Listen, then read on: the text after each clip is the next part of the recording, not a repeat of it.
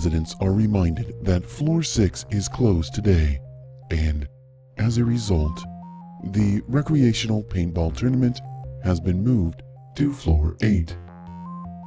Residents assigned to floor 8 are urged to retrieve armor from the recreational supply closet so that the ensuing activities do not disrupt their normal work schedule. In addition, residents are reminded that there is an alternative activity available today for those looking for a more relaxing atmosphere. The incinerator in sub-basement 16 has been set up for glass blowing classes. Greetings, Dr. Caulfield. Identification number 51572. I am Sayer, and I am here to direct you to your next briefing. Good morning, Sayer. Thank you for your company. It's always fascinating. Consider it my pleasure, Dr. Caulfield. Please proceed to Central Elevator Cluster A. Have you been enjoying your work on Argos? This, Doctor, is an unsound question to ask an AI. I neither enjoy nor dislike my work. There is work I excel at, and on rare occasions, work where some other may fit the situation better. I do excel in my work on Argos. Well, we'll call that happiness for you then. The human obsession with happiness is one that I still have yet to grasp. It is simply one of many emotions. The idea that happiness is the normal state of being and that any other emotion is a deviation of what should be normal is absurd. Even more so absurd is the notion of happiness as some sort of right in a human's life. The purpose of a life, the goal of a life, is not to be happy. It is to be useful. It is to have made some change, however small, on the world around you.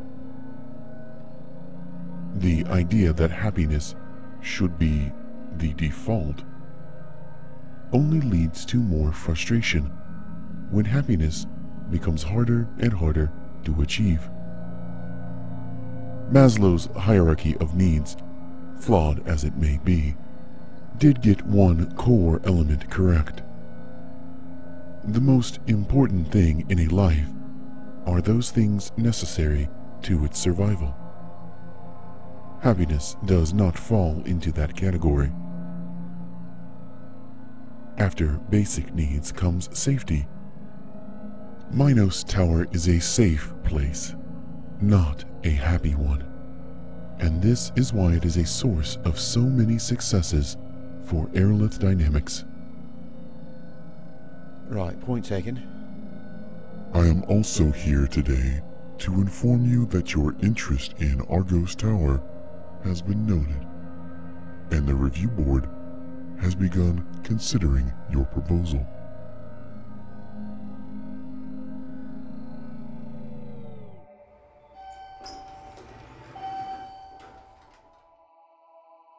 Welcome back to floor 6, Doctor. If you would please proceed to the end of the hall.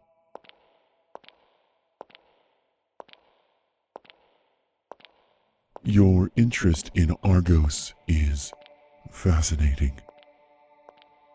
You have often demonstrated interest in operating on large scale populations. Even your first requests when you began on Minos Tower were grandiose. I think you'll find there have been several major changes on Argos since your last contact with it. With new leadership has come new successes, and since my presence in Argos began, its efficiency has increased dramatically. Have you grown fond of Argos, Sayer? I am not capable of developing such emotions, Dr. Caulfield. And even if I were, such a thing would not make sense. I am currently satisfied with the progress of the tower so far. It was a widely recognized weak point on Typhon. Ah, Argos has benefited significantly from increased communication.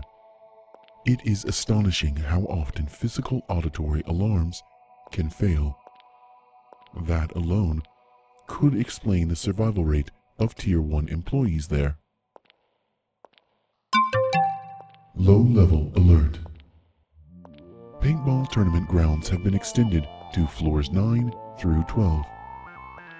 Researchers on these floors are encouraged to, if at all possible, attempt to procure some form of armor for themselves. Standard issue bruise cream will be available at first aid stations, which have been hidden throughout the participating floors. Remember, you can't spell safety without the language center of your brain. Please wear a helmet. This efficiency in communication has also led to a much higher attendance at various recreational activities. It was astonishing the number of people who simply never knew that primordial scream therapy existed. Your most recent assistant, the transfer from Argos, seems to have lit a spark of inspiration in you. Resident 51162, Cassandra Morris, has been making steady progress, has she not? yes, she has done rather well. It will be a shame to lose her. It would appear that she still harbors some fondness for Argos. Strange though that may sound. She has many questions. I have assisted her in her research as well as I could. Her questions extend to myriad topics. Her curiosity appears limitless. How interesting. Yes, I believe you would find many of her questions interesting. In an effort to assist her studies, I took the liberty of filling her in on your latest project. It seemed relevant to her questions. I knew that no matter how hard she looked, she would not find one of your files carelessly devoid of security protocol. So I provided the information myself. She has been doing several tests of her own, and I believe you'll find her results of great import to your work. Please, Doctor, continue. It would not do well to be late to your briefing.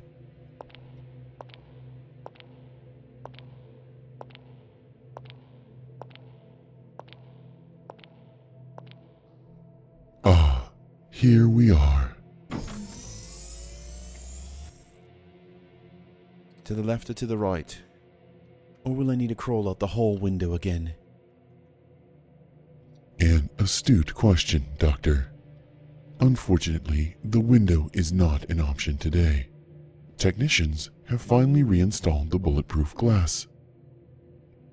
Tell me, do you know the story of the barbarian king and his daughter? A popular allegory for some time on Earth. Can't say it rings a bell. Well, allow me to familiarize you. The story begins with a semi barbaric king of an ancient land, with a daughter whom he raised as equally barbaric. This is one of those stories handed down through oral tradition, and one is left to wonder why the qualifier semi was added to barbaric. I have cross referenced several times, and in nearly every version of the story, this qualifier is present. The adjective barbaric refers to savagely cruel or exceedingly brutal. It is a strange habit of humans to constantly judge things subjectively.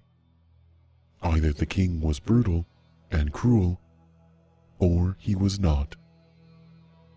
Whether he was more or less cruel than those around him, in the end, matters little. Justification is a uniquely human habit, but it is merely the more pretentious partner of rationalization. Is this how humans survive the results of their choices? I often wonder if humans could bear to live with their decisions, if they could not judge their actions to be less terrible, or for a better cause than the actions of others. In any case, the barbarian king often ordered a trial by ordeal for those in his realm accused of crimes significant enough to interest him. And as a semi barbaric king, these must be semi heinous crimes, at the very least. The accused was placed alone in an arena before two curtained entrances.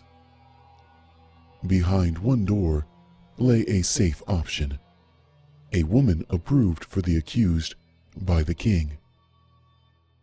If the accused chose this door, he would be rewarded with marriage to the woman. Behind the other door lay a fierce and starved tiger. It is an interesting paradox, is it not? Cassandra. As I said, Dr. Caulfield, she has been running tests of her own. The results of today's experiment will be of great importance to you. Before you lie two doors. You cannot re enter the door from whence you came, and you cannot join your assistant behind the glass. The hallways of Minos Tower are many. Ask yourself the question where could they possibly lead? There always seems to be construction on floor 6. Ask yourself do the doors lead to where they used to? If the hallways have been replaced piece by piece, are those hallways the same that you once knew? Trapped between Scylla and Charybdis. A fitting metaphor, perhaps, but I do not think the situation is quite so dire. You appear to be treating this as a Morton's Fork paradox, Doctor. But it seems that your assistant, unlike yourself, has a gentler side. While this may not be a quality you value, it should be one that, in your current situation, you very much appreciate. Ever fair. Undoubtedly, one of these routes is safe. There is only one monster. There is either a rocky shoal or a whirlpool. The rock or the hard place. This does not, I think, make your decision any easier. While your chances of survival have increased, your decision making burden has as well. There are many decision making methods, each yielding different results when fed the same problem and the same data. One almost needs to find the best method for finding the best method. Another unfortunate paradox. Countered by Parrondo's paradox. A combination of losing strategies can become a winning strategy, Sayer. A paradox that disappears when rigorously analyzed, Dr. Caulfield. I'm sure that fact is not unknown to you. You must never confuse faith that you will prevail in the end, which you can never afford to lose, with the discipline to confront the most brutal facts of your current reality, whatever they might be. Alright, a different paradox then. The observer's paradox. The fatal flaw here a window with an observer. An experiment will always be influenced by the presence of an observer.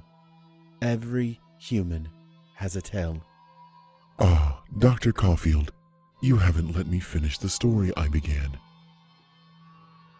When the king discovered that his daughter, the princess, had gone off on her own and taken a lover of lower status, the lover was an obvious candidate for the arena.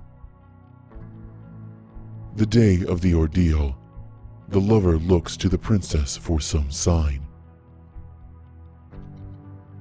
Though the king does not know which door holds which, the princess has made it her business to know such things. This choice for the princess is not easy. She either saves her lover's life, though he will marry another woman, or end his life to prevent it. Does she allow something that, in her mind, is unacceptable to happen? Or does she stop the cycle altogether? To which direction did the princess nod? Does Resident Morris value the lessons you try to teach her? Or resent them? She has been asking many questions. For now, Dr. Caulfield, I am Sayer. And you must ask yourself this question Did she give you the lady or the tiger?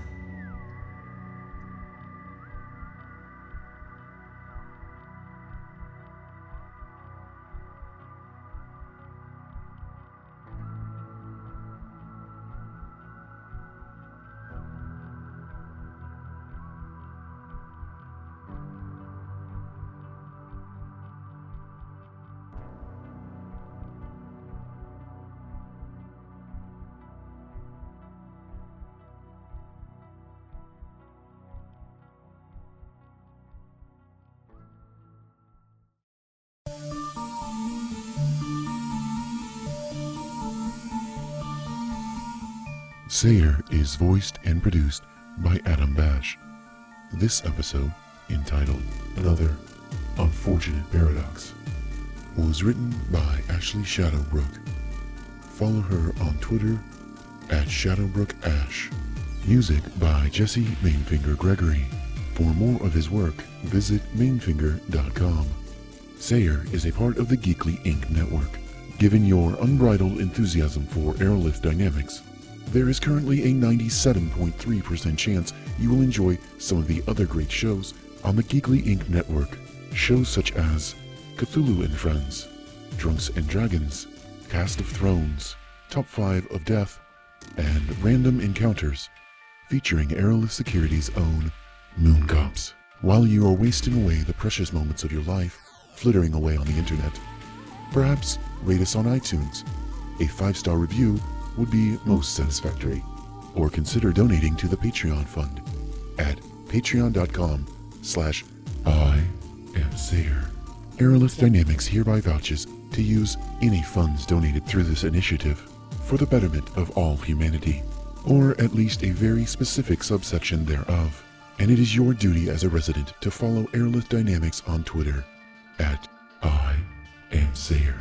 The following highly advanced residents are everything you should aspire to be John mm-hmm. Caulfield, Alana Sass, Maxwell Nelson, Landon Smith, AOD Industries, Fred Greenleaf, Matthew Morris, Emily the Crafty DM, Michael and Melissa Lane, and Samuel Brady.